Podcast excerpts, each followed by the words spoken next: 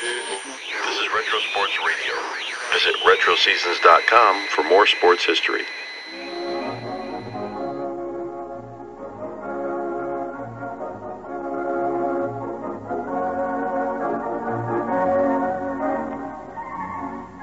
Hi there, everybody. I'm Bob Prince, the voice of the Pittsburgh Pirates, and we're turning back the years so that you can recapture the most exciting moments in Pittsburgh baseball just as they happened.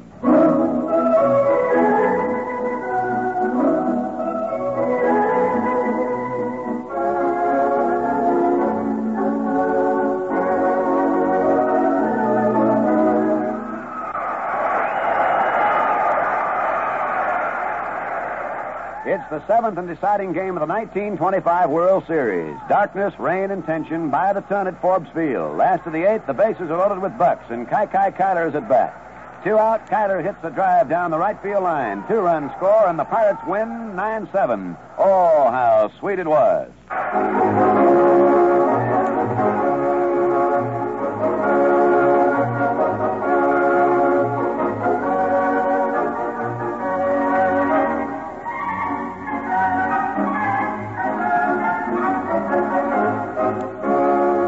1925 Pirates, only team in baseball ever to win the series after being down three games to one. Impossible? Sure, they're the impossible Pirates, and they played it that way for 60 incredible years. They won four National League pennants in nine years, from 1901 to 1909 under Barney Dreyfuss.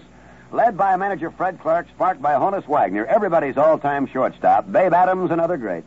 They played Boston in the very first World Series in 1903, dropping that one five games to three. Then they won the series in 1909, beating Detroit four games to three. And this is how Jay Honus Wagner, in the twilight of his career as a pirate coach, compared baseball as it was played in those days to the game of today. Well, there's quite a difference now than seems the players right now. They've got a great system. Everybody knows his onions. In other words, teamwork's down pretty pat. And uh, the players today, I think, uh, who, in the minor leagues, one thing is they don't get what they used to get in the minor leagues. All the minor league managers now want players to hit home runs, and the fans want a home run hitter. So they decided, these managers in the minor leagues decided that they'd pick up young fellows who can hit a long ball. In the old days, they had speed, and they it a whole lot, and they sacrificed a whole lot. And being a dead ball, of course, uh, the outfielders didn't place it deep. And they could throw you out the plate, and they got a good start. And base running, of course, is a lost art. Very few good base runners now. They, on account of that long hit ball. And the manager figures, well, we won't send them down here. We got two long ball hitters at back of them coming up, and so forth. It was a long time, as baseball is measured, before the Pirates were to win another pennant after their World Series triumph over Ty Cobb and the Tigers in 1909. 16 years, to be exact. Meanwhile, the cries were Lukey, Lukey, Lukey, can't get 'em over, and put in Yellow Horse. Yes, Paul Long, old buddy, and we weren't old enough to worry about it. But the first long dry spell ended in 1925 under manager Bill McKechnie.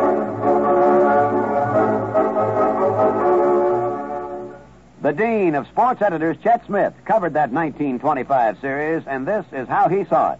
Walter Johnson, the big train they called him, threw a five hitter at the Pirates, and Washington won the first game 4 1. Vic Aldridge then evened it 3 2. Washington took the third game 4 3, and when Johnson came back with a six hit shutout to win 4 0, it looked like the Pirates were dead. They were down three games to one, and no team had ever gone on to win the series under those odds. But the Bucks did the impossible. Vic Aldridge won the fifth game 6 4, and Ray Kramer chucked a six hitter in the sixth for a tight 3 2 decision to tie the series at three apiece. The seventh game was played in horrible weather. Rain by the buckets full. Aldridge, Johnny Morrison, Kramer, and Rube Oldham pitching for the Bucks, Johnson for Washington. The Pirates tied it up at 5-5 with two runs in the seventh. Roger Peckinpaugh, most valuable player in the American League that year, dropped Eddie Moore's pop fly. Moore then scored on Max Carey's third double of the game. Carey, the Pirate captain, batted a thumping 4-5-8 for the series. Pie Traynor tripled to right to score Carey with the equalizer, and Pie was thrown out at home. Washington scored a run in the top of the eighth. It was Peckinpaugh's home run to go ahead 7-6. Now it was right up to the Pirates. In the last of the eighth, Glenn Wright fouled to Joe Judge.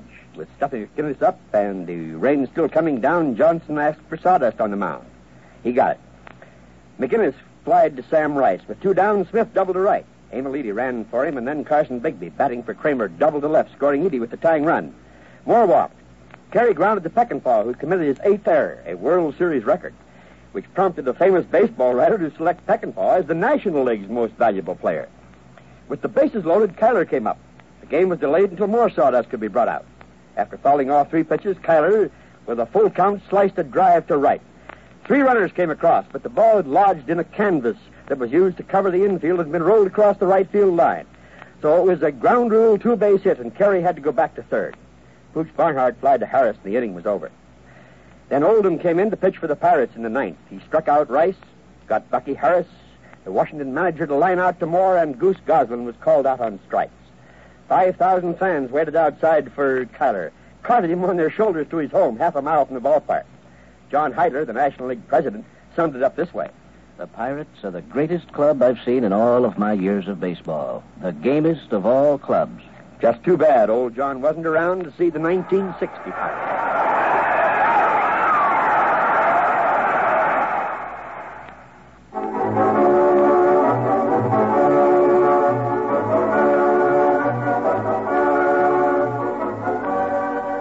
The impossible 1925 Pirates. Down three games to one, and the first team to come on to win the series after being that far out of it.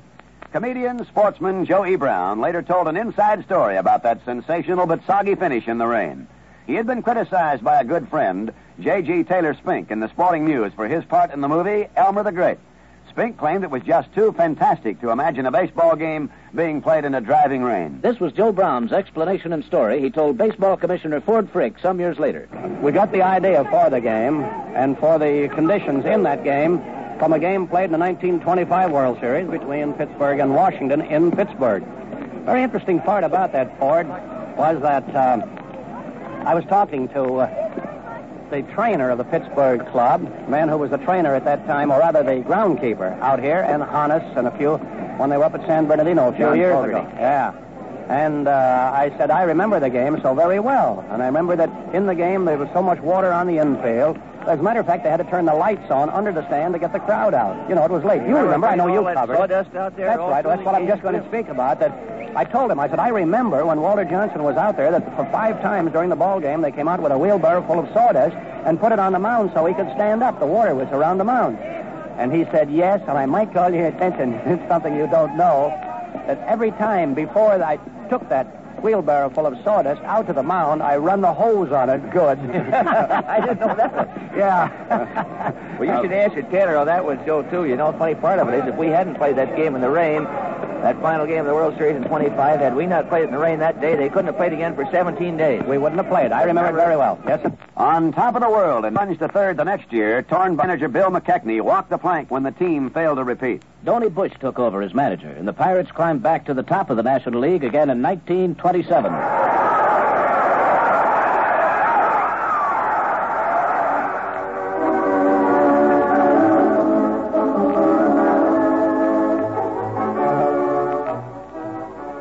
Year Charles A. Lindbergh made the first nonstop flight across the ocean, and the United States sent the Marines to Nicaragua and China.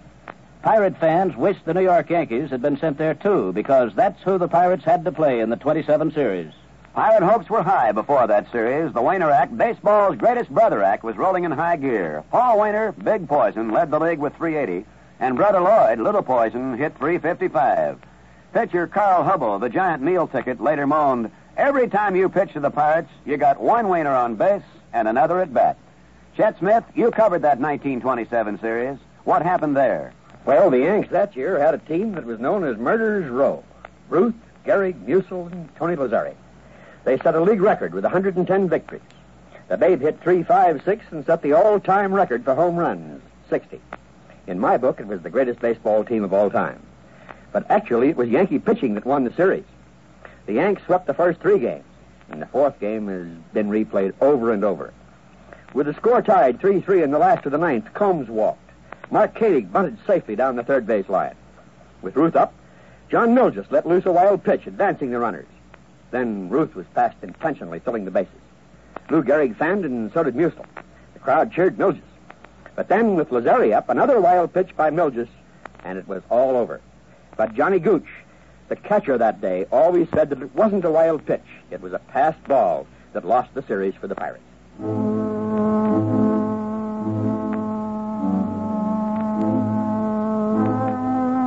The Pirates were murdered four straight. And then it was 33 long and sometimes tortuous years before the Pirates were to get back on top of the National League again. They managed to hang in there in the first division for 12 straight years and were mighty respectable, finishing in the money 23 of 28 years until the roof caved in after World War II. But before the Pirates hit bottom, there was a moment of near gold and glory in 1938 when Pie Traynor pulled a near miracle as player manager. This is the way Chet Smith saw it. We didn't have a good pirate team in 1938, just a bunch of try guys who fought their way into first place on July 12th, held a five game lead as late as September 8th, and almost stole the pennant. The winter act was fading. We had no outstanding, only fireman Mace Brown, one of the first. President Bill Benswanger felt so confident we would win the pennant that he invested almost $40,000 in a new press box. And then came that fateful afternoon of September 29th, and I'll never forget it. With first place at stake and the score tied 5-5 with the Cubs in Wrigley Field in Chicago, Gabby Hartnett came to bat in the last of the ninth. Brown was pitching. There were two out, none on. The count was two strikes, no balls. Brown delivered the third pitch, a letter high ball that didn't break down and away as Brown wanted it to do. Gabby swung. The ball sailed out of Wrigley Field like a trophy looking for a museum. You just felt it rather than saw it. The Cubs won the game 6-5 and then went on to win the pennant by two games. Supper and catfish, that was a heartbreaker. And then, some years later, Joey Brown and Baseball Commissioner Ford C. Frick were discussing the 1938 season and talking about the great batting stars. And those two little fellows that were with this ball club, the Waners were great ball, greater ball players, and a lot of people appreciate. They were ball players, ball players. They could do everything, and and seem seemingly, I, I see those two fellows up at the plate. Both of them had habits. Of one would put that bat almost down his back. Now standing up there, and he looked as though he'd be the, but he was ready for that ball when it was pitched. They lost a pretty tough chance to get into a World Series when that big When guy came up that there, and he told me himself he never saw that ball as it crossed the plate. He as it sta- started across the plate, never did get across, but he hit that ball actually blind. You know, the funny part of it was, Joe, that if Hartnett doesn't, if Hartnett doesn't hit that ball, we've got to call that ball game that day. I was out there, and I thought the umpires carried it a little too long anyhow, and that another hitter couldn't possibly have come up. They'd have had to call that ball game. Pittsburgh hates to hear you say you thought they carried a little too long. We had that uh, Forbes Field all set for that World Series, boy. Yeah, I know, Tickets but, were uh, printed, weren't they? Yeah. Oh, yeah. You Yeah. still looking for a World Series button from that, Joe? That's right. That's right. But they had them. They Rosie had them. You Rowswell were has gonna one, and them. uh, well, I was going to send one, but I can't get it away from Rowswell. Oh, my aching back was a familiar sound. And things got so tough for the Bucks of Rosie Rowswell, then the voice of the Pirates, that he even talked about some other ball clubs. This was one of Rosie's favorite stories, told as only he, Rosie, could tell it. Thanks a lot, and cherry hello to you good friends of the air. One of the wise sages of another day one time said, There's a reason for everything, but everything is not reason. How right, how right. But that brings me to an odd baseball story. You baseball fans who have patiently listened to my rantings for so many years may have wondered why I keep constantly playing a huncher. As the pigeons come and hover around my broadcasting booth out of Forbes Field. Well, there's a story behind it, and I have to roll the curtain back about 14 years to pick up the connecting link between the pigeon and my good luck omen. The World Series in 1933 was played between the Washington Senators and the New York Giants.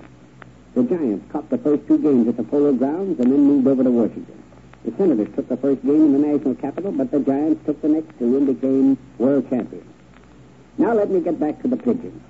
It was a chilly October day when they played that first game in Washington, but picking away at the sod directly back of shortstop was a slate-colored pigeon that refused to move, despite the appeals of Joe Cronin, the Senator shortstop, and Blondie Ryan, the Giant shortstop.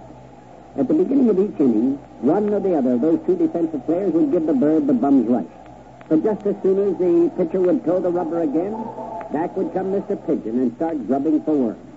The first day, the second day, the third day, that pigeon was there. Finally, the umpire and the ball players all gave up and refused to even try to chase our young feathered friend. But I'll say this, outside of watching the ball, strikes, hits, and errors, there never was as much competition in a World Series game as that pigeon furnished for three days in Washington. At changing time in every inning, the fans would fasten their attention upon the pigeon playing in the back-up position at shortstop. And the only time that bird would move a wing would be when a ground ball was hit past it, or when the shortstop would back up to take a little blooper. Then and then only would it lift itself aloft, only to return again as soon as play had resumed. The sequel? Yes, of course, there's a sequel. Let me run over hurriedly the details of the scoring in the final game. Hal Schumacher had started for the Giants, and Crowder was throwing in for the Senators.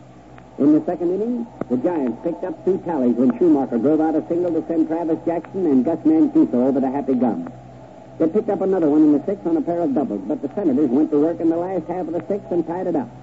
The game moved into the tenth inning when, with two men away, Little Mel Ott came up, got a hold of a fast pitch, and drove it out of the lot to win the ball game in the World Championship for the Giants.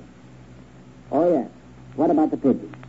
Well, when the last putout was made, Blondie Ryan, the giant shortstop, reached in his pocket, pulled out a handful of corn, and dropped it on the ground. The pigeon came in a little closer to the infield. Blondie stooped over, picked it up, and carried it into the giant clubhouse as the good luck charmer of the 1933 World Series. Yes, players are a superstitious lot, and so are some baseball broadcasters.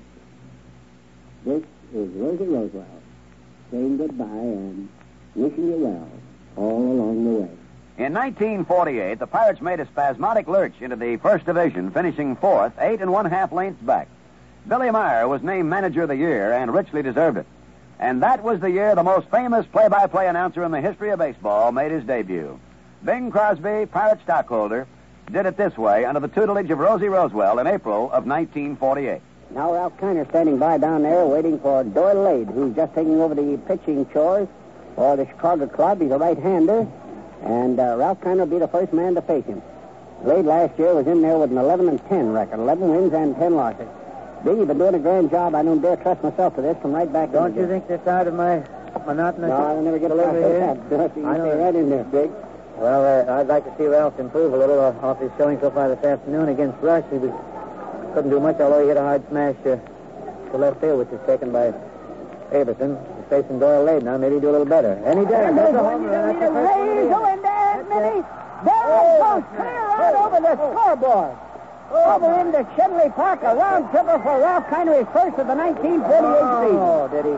Let's hope that it's the first of 61. Oh. And that'll bring a gallon of Sealtest ice cream on the month to some uh, shut-in here Oh, in Pittsburgh. beaming. Ralph is beaming. We'll be sending you a card along for that. His first home run of the 1948 season. Put the Buckos in there, three to nothing. I just had to take that and bring because we got a, I'm glad you did, a little corn around here. We spread these home runs. Well, Ralph is really beaming. The first pitch that Doyle Lade through to him, he hit it right over the fence, the scoreboard, the clock, about to about uh, 20 foot to the right of the clock, and about the same height as the top of the clock. I said that Tesco hit a hard smash here yesterday for the home run. May I tell you something? It was a swinging bunch compared to this that, that Ralph just hit. And the wind is blowing against us, against us this afternoon when you hit the left field. The hardest smash I've seen in this park. I guess he hit a few last year just as hard as some of the other. But when he hit that, I knew it was a home run, no question. That was hit with what they call a A real hard hit ball. First pitch the Doyle Lade through to him, he combed right over the left field, over the clock, over everything. And that was the only time anyone ever took a mic away from Bing Crosby. By the way, there was a second baseman in that game, and this is what Bing had to say about him. It's a ground ball to Danny Murtaugh. He takes it on the big hop, tosses the third. That's all. And thank you, ladies and gentlemen, for putting up with my announcing. I know it's uh, not much good. Kluttz has run out to grab Riddle and gives him a big hug and a kiss for a beautifully two-hit, two-hit game. Rip Sewell gets up out of the dugout and goes over to, to uh, Elmer Riddle and puts his arms around him and gives him a big hug. Wonderful pitch game. Lots of control, lots of stuff on the ball. Confident all the time. Handled beautifully by Kluttz and some wonderful plays in back of him, particularly by Rojek and Gus Keene. And Danny Murtaugh, who drove in the first run. Friends, it's been a real pleasure to uh, appear here on this broadcast with Rosie and Bob Prince. Going east, I hope to get back uh, for some of the home games, which uh, start the 1st of May. I hope to be able to see you then and talk to you over this microphone. I know you'll excuse my deficiencies as a radio broadcaster for baseball, but Rosie seems to think I bring him luck out there, and if I do, I'm only too willing to appear and contribute whatever I can to the uh, color out here at Forbes Field. In 1949, the Pirates fell back into the second division and finished sixth. There were some changes made in the five-year program. The rookie tryout camp was launched in 1950. Here's how Frank McKinney explained the changes. Well, as we indicated when we first took over the Pittsburgh Ball Club three years ago, we launched into what uh, we thought would be a five year program. At that time, as you recall, Pittsburgh had little or no farm system. This is a game whereby you've got to develop your own talent. Certainly, you can't buy star ball players. Nobody will, will sell you their stars. Uh, all you can hope to get is, is, shall I say, cast-offs. We immediately launched into a, uh, the development of a farm system, which, under normal circumstances, would take four or five years. This year, we took the cream of our crop, so to speak, from our 13 farm clubs and, and had them out here in the hopes that by schooling them they could advance for perhaps one classification in their development program. There were about 70 ball players in camp, and I agree- was agreeably surprised to l- learn to see that most of them had grown at least two or three inches in height since a year ago. And in my opinion, there are about at least six or seven that will be ready for Pittsburgh within the next year to 18 months. Well, now, Frank, of course, everybody in Pittsburgh has been tremendously interested in this bonus pitcher, uh, young Lefty Pettit. Uh, when you met him, I presume you shook hands with him gingerly for fear you would damage him in some way. And I heard a remark that you said that if he didn't look good to you when you got there, you probably would shoot a couple of scouts. At least I thought you might have been quoted that way. Whether that was correct or not, I don't know. How did Pettit impress you, Frank? Pettit has the, all the earmarks of being a major league pitcher. He has the poise, he has the physical ability, he has the stamina. In my opinion, the only thing he lacks is experience. I saw him pitch three innings Sunday, and with the possible exception of, of being a little stage fright, he had all the, the earmarks of being a left-handed feller, in my opinion. I think we're in for one of the most interesting years that we've had thus far. By that, I don't mean, and I'm not claiming, claiming to win any pennants, but I think definitely we're a first division ball club. I still will stand by my statement of asking the fans of P- Pittsburgh to bear with us for five years. At the end of five years, or within the next two years, I, I'm definitely sure that we will have a one, two, three ball club. By that, I don't mean this coming year. But again, at the end of our five year probationary period, so to speak, I think we will be able to give a good accounting of ourselves.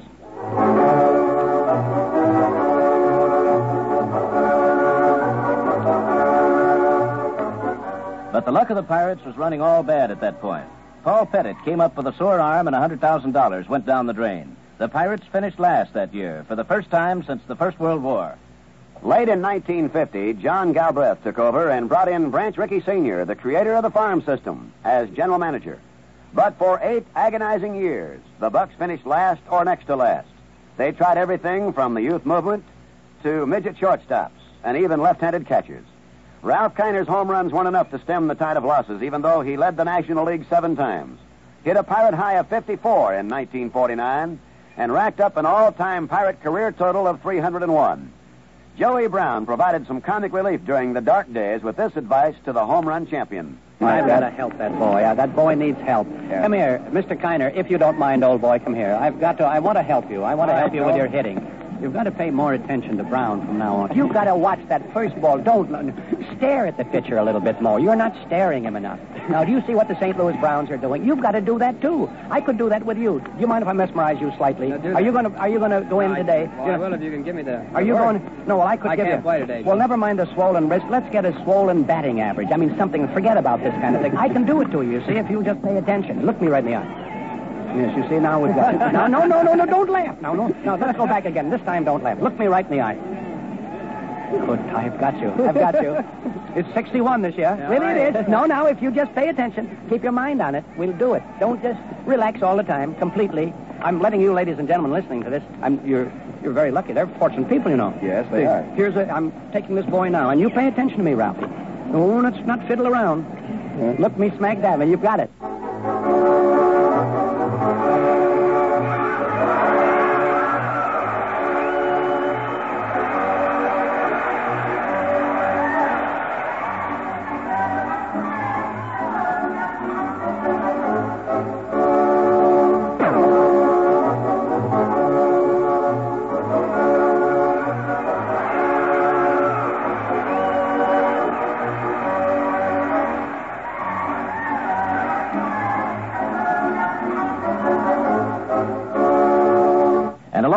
Same time, during this period of fitful transition, there was a fellow whose career was to take a different turn.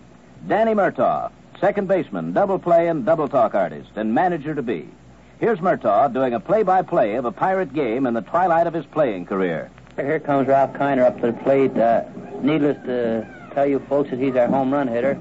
Here comes the first pitch, and as usual, was high and wide where Ralph can't get to it. You put it again, Dan. Lombardi just sticking his nose in again. Go ahead, Dan. By guy, Ralph was telling me yesterday he felt a little nervous walking up to that plate, and I asked him, how do you think that pitcher felt? uh, there's another pitch coming down there, and Ralph fouled it behind the plate. I might say that Ralph's been hitting that ball real good this spring. He, he's hit about two dozen over that left field wall, and it's 350. I'd just soon he not hit too many in spring training. Remember, every time he does, and he hits a, has a good season with home runs. Here comes the next pitch up, Bob, and it's a curve ball on the outside corner of the plate, but it was too low, I believe, and he called it a ball. Lon's a pretty good umpire, you know that? Warneke mm-hmm. behind that plate. Gee, if he doesn't know balls and strikes after all those years of pitching, nobody will, huh? By God, he should know. There's another pitch high and inside. It's three and one. I don't think the fans like it. No, it doesn't sound like they like it in that background, does Hear it? him yelling? By golly. I'll tell you one thing. Here's the only man in baseball hitting and got seven outfielders. Look at that. Look at that infield. How they play them. They're Yeah. all back in the grass. uh oh. He fouled that one off for strike two. His count is now three balls and two strikes. And the pitcher's still sweating pretty good out there. Well, he won't give him anything good to hit. You can bet that. Here comes the pitch right now. Let's see what he's going to do with it. Uh-oh. Foul. Base hit. Line drive past shortstop. Left fielder, center fielder come up with the ball, and they held him to single. Well, now that's a masterful bit of description, Daniel. I thought so. Danny Murtaugh was a mighty versatile man, as time was to prove. One day in the dark days, we asked Mr. Branch Rickey Sr. what he looked for in a young ball player, and this was his reply. Uh, that's a whale of a question. I might tell you that I have a very competent scout, a boy I've known for many years. He is not versed at all in the technique of positions or instruction to players on the skillful little pleasing plays. Not at all. But he is a productive scout, and he asks himself three questions. Can they, uh, can they prospect the, the chap here in front of him? Can, can he throw hard, he calls it? And can he run fast? And third, can he hit the ball a piece, he calls it. Now, if a boy can do those things, if he can run uh, fast and, and throw hard and has great power at the plate, whether he strikes out or not, those three things, it, it seems to him, to qualify him, and he's produced some very great players over a period of many years. Uh, sometimes he adds another one in conversation, and that is he asks himself, does he like to play? And that is a significant addition. This incomparable thing of wanting to win. It makes men devote themselves to their weaknesses, and it and it makes men um, it makes men do more than they can uh, consciously. They're completely obsessed by a desire to excel. And uh, when you get 25 men like that, uh, where nothing matters except victory, they sacrifice whatever it takes in the way of uh, diversions and uh, indulgences of themselves. Uh, everything is subordinated and made secondary to the whole objective course, namely, uh, to win, to have a great winning team. Those men are not uh, satisfied with mediocrity. They they're not uh, they're not having their eyes glued upon uh, fourth place or third or second. It's a whole lot better to have a youngster who's coming along with a direction in his play that leads to a pennant. Although this year he may be uh, only able to put us in uh, fourth place or fifth or what have you, than it is to have players of greater ability just now who will not crystallize into a final club that can win a pennant. They will always keep you in a in a lower position. Our object in Pittsburgh is to get boys who are going to come at one time into a pennant-winning aggregation. During those painful rebuilding years, there was one event that propelled Pittsburgh into the national spotlight.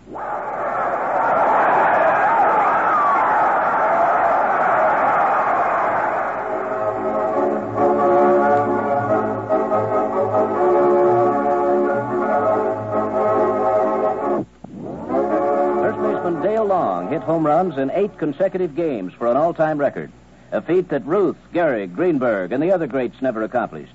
The year was 1956, and the dates May 19th through May 28th. That will be remembered for a long time. Almost forgotten is Ralph Kiner's feat of hitting eight home runs in four consecutive games from September 10th through September 12th, 1947. In 1958, the Pirates jumped from eighth to second, made a good run at the Milwaukee Pennant Express in September. Some experts picked the Pirates to win the pennant in 1959, but that was the year of disappointment, injuries, slumps, and temporary decline and fall to fourth place. Little Roy Face gave the fans their biggest moments, hanging up all-time pitching records of 17 consecutive games won and the highest winning percentage of 947 with 18 wins and one loss, all in relief to stamp him as the greatest all-time reliever. And here is the matter-of-fact way Elroy Face explained his phenomenal success.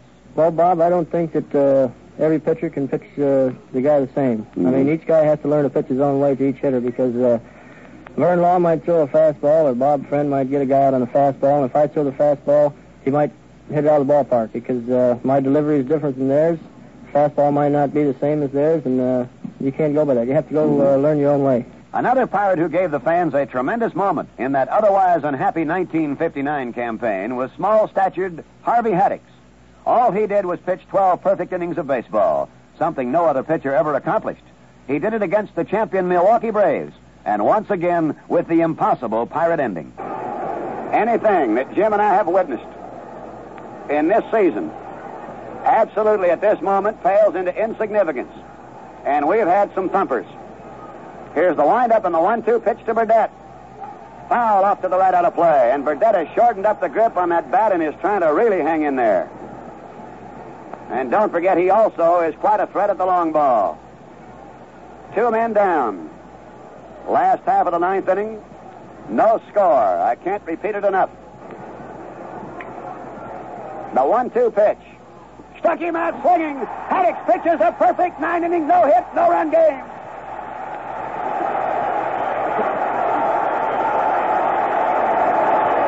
A standing ovation.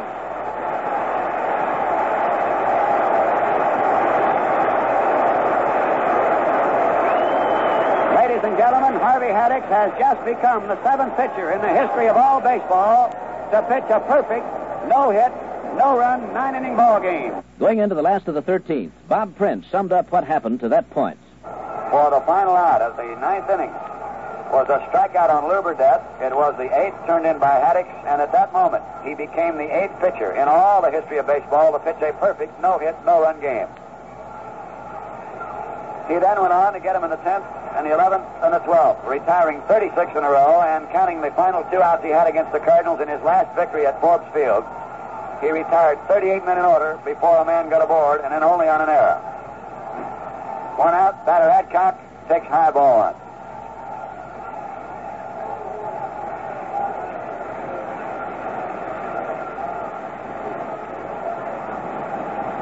One ball, no strikes. There isn't anybody right now sicker at this moment than Don Hoak. I guarantee you that. He's crushed over this. Here's the pitch. There's a fly ball deep right center. That ball may be on through and over everything. It is gone. Home run. Absolutely fantastic. Pandemonium reigned. Here's what the umpires eventually decided. Adcock hit the ball over the fence in right center. Mantilla scored. After passing second, Aaron took the shortcut across the pitcher's mound, and Adcock passed him on the base paths. Umpire Dascoli ruled that Adcock was out for passing Aaron between second and third. Adcock was given a double. Aaron was returned to second. And Mantilla's run was the only one needed to make the score one to nothing and end the game. If you tried to write the pirate story of 1960 before it happened, nobody would have believed it. And it would have been rejected by any Hollywood producer as too fantastic. Utterly impossible. All the hopes and dreams of 35 years and considerably more came true to a degree that defied description and analysis. The only way I know how to say it is how sweet it is. And we had 'em all the way. You could single out the trades by General Manager Joe L. Brown, or the perfect handling of players and judgment of manager Danny Murtaugh, or the dedicated performance of many players to surpass anything they had ever done before. Dick Groat, the captain, beating far more formidable hitters for the National League batting title. Vernon Law winning 20 games for the first time in his career. Don Hoak, the Tiger, and his driving will to win. Bob Clemente's fielding and running. Bob Skinner's bombing. Bill Mazeroski's wizardry at second base. Bob Friend's comeback. Elroy Face's coldly calculated relief pitching. The ability of almost anyone to climb off the bench and win a game. Every game produced a different hero. And how about the fans? Well, they plastered beat 'em buck stickers on their cars, stores, everywhere. And then there was a song. Yes, sir, Mr. Prince, there was a song. And I know you're not Bob Hope, and I'm certainly not Bing Crosby, but I think we may be able to give the folks a brief idea. It went like this. Oh, the Bucks are going all the way, all the way, all the way. The Bucks are going all the way, all the way this year. Beat 'em, Bucks! Beat 'em, Bucks! Beat 'em, Bucks is right. Well, the fans never gave up, and neither did those Pirates. The later the inning, the more likely they were to bomb you. They seesawed in and out of first place until July 25th. Then Bob Friend pitched them into the lead to stay. A 4-2 victory over the Cardinals in St. Louis. Finally, on September the 25th, ironically in a losing game in Milwaukee, their first pennant in 33 years as the Cubs knocked off the runner-up Cards 5-0. This was the way Paul Long described the clincher. One to nothing. The Pirates lead on the strength of a home run by Bill Mazeroski back in the fifth inning. Otherwise, it's been a real pitching duel between the great left-hander Warren Spahn and the great left-hander also Harvey Haddix. Right now, it's one to nothing. The Pirates lead. They've just won it. It's all over. They've got the report down there, Paul. The Pirates win it. The Pirates have It's all over. The Pirates have won the National League pennant on the basis of uh, the Cardinals losing to the Chicago Cubs at Wrigley Field. It's all over, and this crowd here knows it. A lot of transistor radios here, and the, the uh, applause has gone up. Clemente has just singled into center field. He's on first. But somehow, this 35,000 crowd, now they're making the announcement on the loudspeaker. The Cubs have beaten the Cardinals, and the Pirates have won the, the uh, National League pennant. A deeply relieved fellow was President John Galbreath. Well, it has been a long time, and it's been a rough road, but uh, I feel uh, Oh, a little bit that we paid back a little of the debt for the tremendous, tremendous support we've had for 14 years. And that's not now, that's back when we had a very ordinary ball team. They've been great, and I hope they're as happy about tonight as we are. It will be Vice President Tom Johnson will always remember. It's been great. It's the greatest year I've ever had in baseball, as you can well imagine, and it's just a real thrill, and I know the whole city's thrilled. And Captain Dick Groat, sidelined with a broken wrist, was worried that he might miss the series. Something I've always wanted to do is play on a pennant winner, and I, I've said all winter, I've said over and over again, I want to play on a pennant winner in Pittsburgh. I only hope I can play in the World Series. The city of Pittsburgh celebrated the Pirates' pennant victory with a gigantic torchlight parade through the Golden Triangle at midnight, sponsored by KDKA TV and radio and the Chamber of Commerce. The World Series should have been anticlimactic, but it wasn't. Meanwhile, at a Gus Fan Club luncheon in the Pittsburgh Press Club, manager Danny Murtaugh received the first of many awards. He was inducted into their Hall of Fame. Murtaugh, in accepting the award, told this story. It's got to be one of these knockdown battles. So finally, I'm talking to one of my pitchers who had me pitching at the ball game that day. I said, "Look, son, uh, when this other pitcher comes up here, I want you to knock him right on. I want you to knock him down."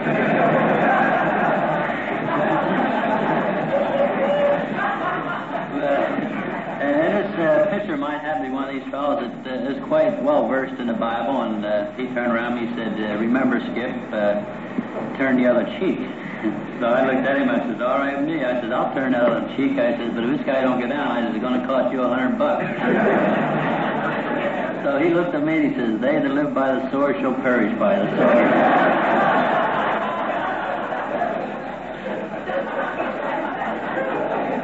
And gentlemen, you know I don't fabricate, and that's a that's a true story. And General Manager Joe L. Brown paid this tribute to the Pirates and Murtaugh.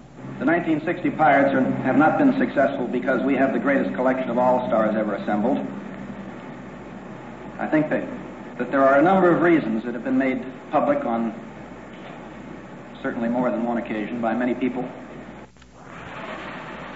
that have made this club a successful team to this date, and I know they will continue to be successful. Chet mentioned that I've been on tenter hooks, that I'm an ulcer case. Well, I don't have ulcers, but I have a few hooks sticking in me around. But of course, I think that that's easily understandable.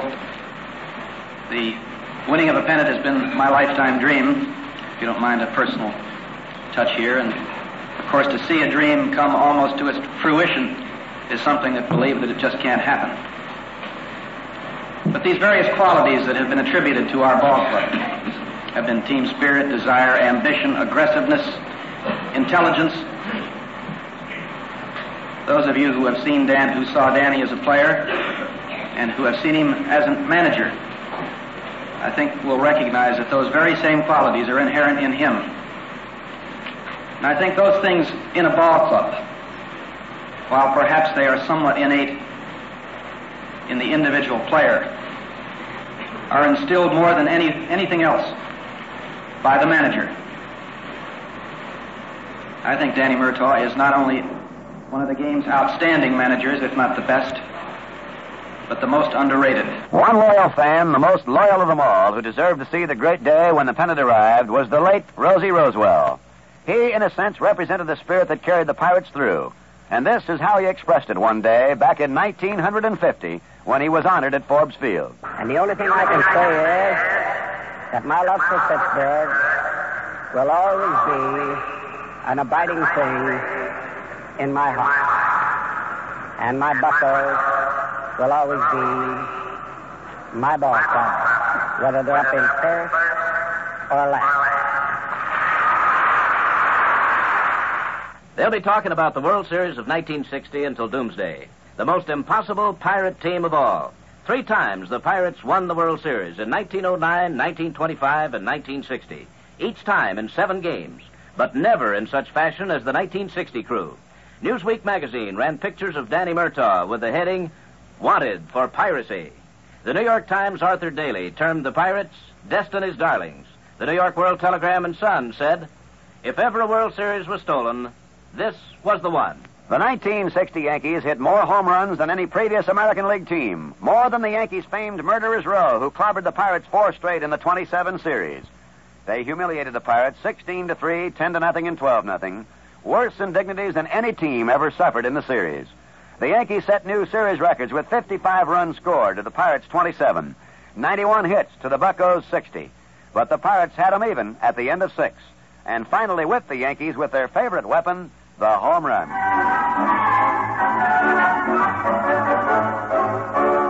And here's what happened in the seventh and payoff game. The Pirates got off to a quick two-run lead on Rocky Nelson's homer in the first inning. They grabbed two more in the second inning. The Yanks came to life in the fifth with Moose Skowron's home run. Then they piled up four runs in the sixth to lead five to four. Yogi Berra's home run off the Baron of the bullpen, Roy Face, was the big blast, scoring three runs. The Yankees teed off on Face for two more in the eighth, and it seemed to be all over. But in the last of the eighth, pinch hitter Gino Cimoli singled. Virdon got an infield hit. The ball took a bad hop and struck shortstop Tony Kubek on the Adam's apple. He clutched his throat and collapsed. Then Groat singled to left, scoring Cimoli and making the score seven to five. Skinner was thrown out on an attempted sacrifice bunt. Now listen to Chuck Thompson, NBC's radio voice during the series, who described it this way. In typical World Series fashion, this one appears to be going right down to the wire. Now Blanchard pumping out the sign to Coates, who wigwags with that glove just a little bit. He wants to see that sign again. Now the, Coates is into the move, the one-two to Clemente. He swings the ground ball, slowly hit off the first base side, charging a scout. He makes the pickup. There'll be no play, and a run scored.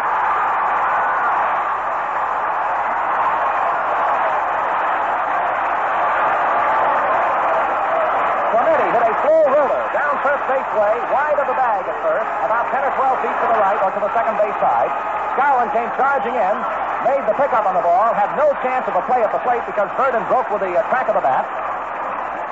And then realized that he couldn't get over there in time to get Clemente at first base, so the infield hit by Clemente has driven in the sixth Pirate run. Down to third base goes Groat. Two out. It's the Yankees seven, the Pirates six, and the batter will be catcher Hal Smith. Smith steps in with two down and Pirate runners at first and third, and this ballpark is going crazy. Coates into the set. He throws. Smith takes a strike right down the pipe. And Smitty was giving it a good look. One strike to right-hand batting Hal Smith. Clemente hit a little dribbler off the first base side, wide of the bag at first, and legged it out into a base hit. And of course, Virdon was able to score the sixth run. Now the one strike pitch coming to Smith. It's high and a ball. One ball, one strike.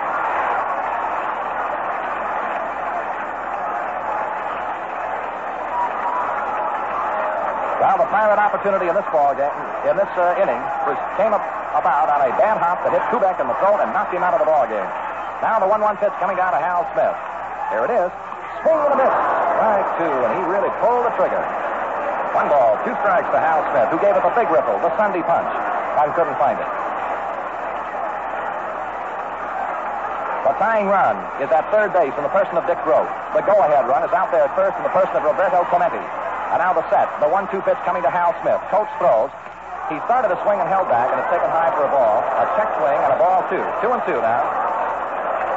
And for just a split second, every move in the Pirate dugout came to a stop on that call up there at the plate. But it was a high pitch, and Smith uh, held back on the swing. So the count is two and two. And Coates into the stretch. He sets. And the 2 2 to Smith. He swings a long fly ball deep to left field. I don't know. It might go out of here. It is going, going, going.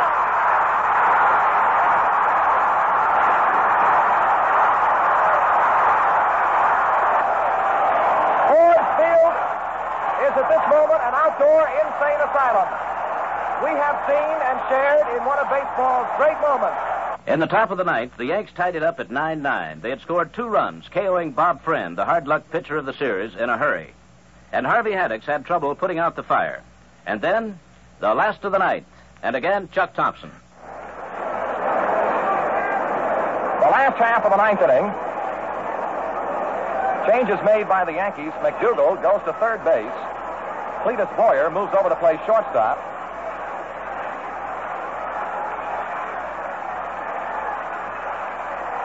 And Terry, of course, on the mound will be facing Mazeroski. And to go over that uh, play once again, it was a hard hit drive down the first base side The Nelson fielded on the first hop and tagged the bag at first. That eliminated Berra. He was out. And then uh, Mantle could have been in a rundown, but it was not the case. He dove back safely to first base. Here's a ball one, too high now to Mazeroski. And the Yankees have tied the game in the top of the ninth inning. Well, a little while ago, when we mentioned uh, that this one, uh, in typical fashion, was going right to the wire, little did we know. Art Ditmar throws. Here's a swing and a high fly ball going deep to left. This may do it. Back to the wall goes Berra. It is over the fence, homer,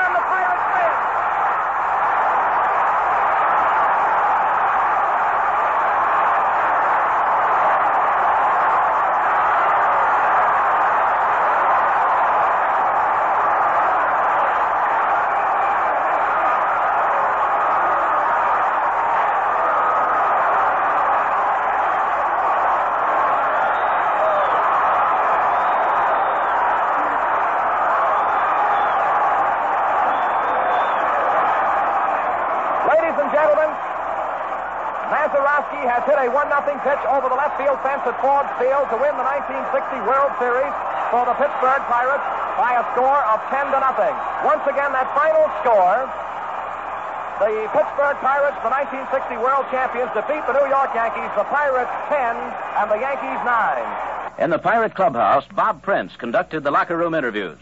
Beat the Bucks. Can't beat the Bucks, can they? No, sir. Can't beat the Bad Buffaloes. I'll tell you that. That's for Gino sure. Cimoli. Yes, sir. Yes, Yeah. sir. We got them. We got them. They broke all the records and we won the game. How about that? Can't beat that. There's a good one. Broke all the records and we won We the won the game. Right here. Yeah, that's it. Here's the president of the ball club, Mr. John Galbreath.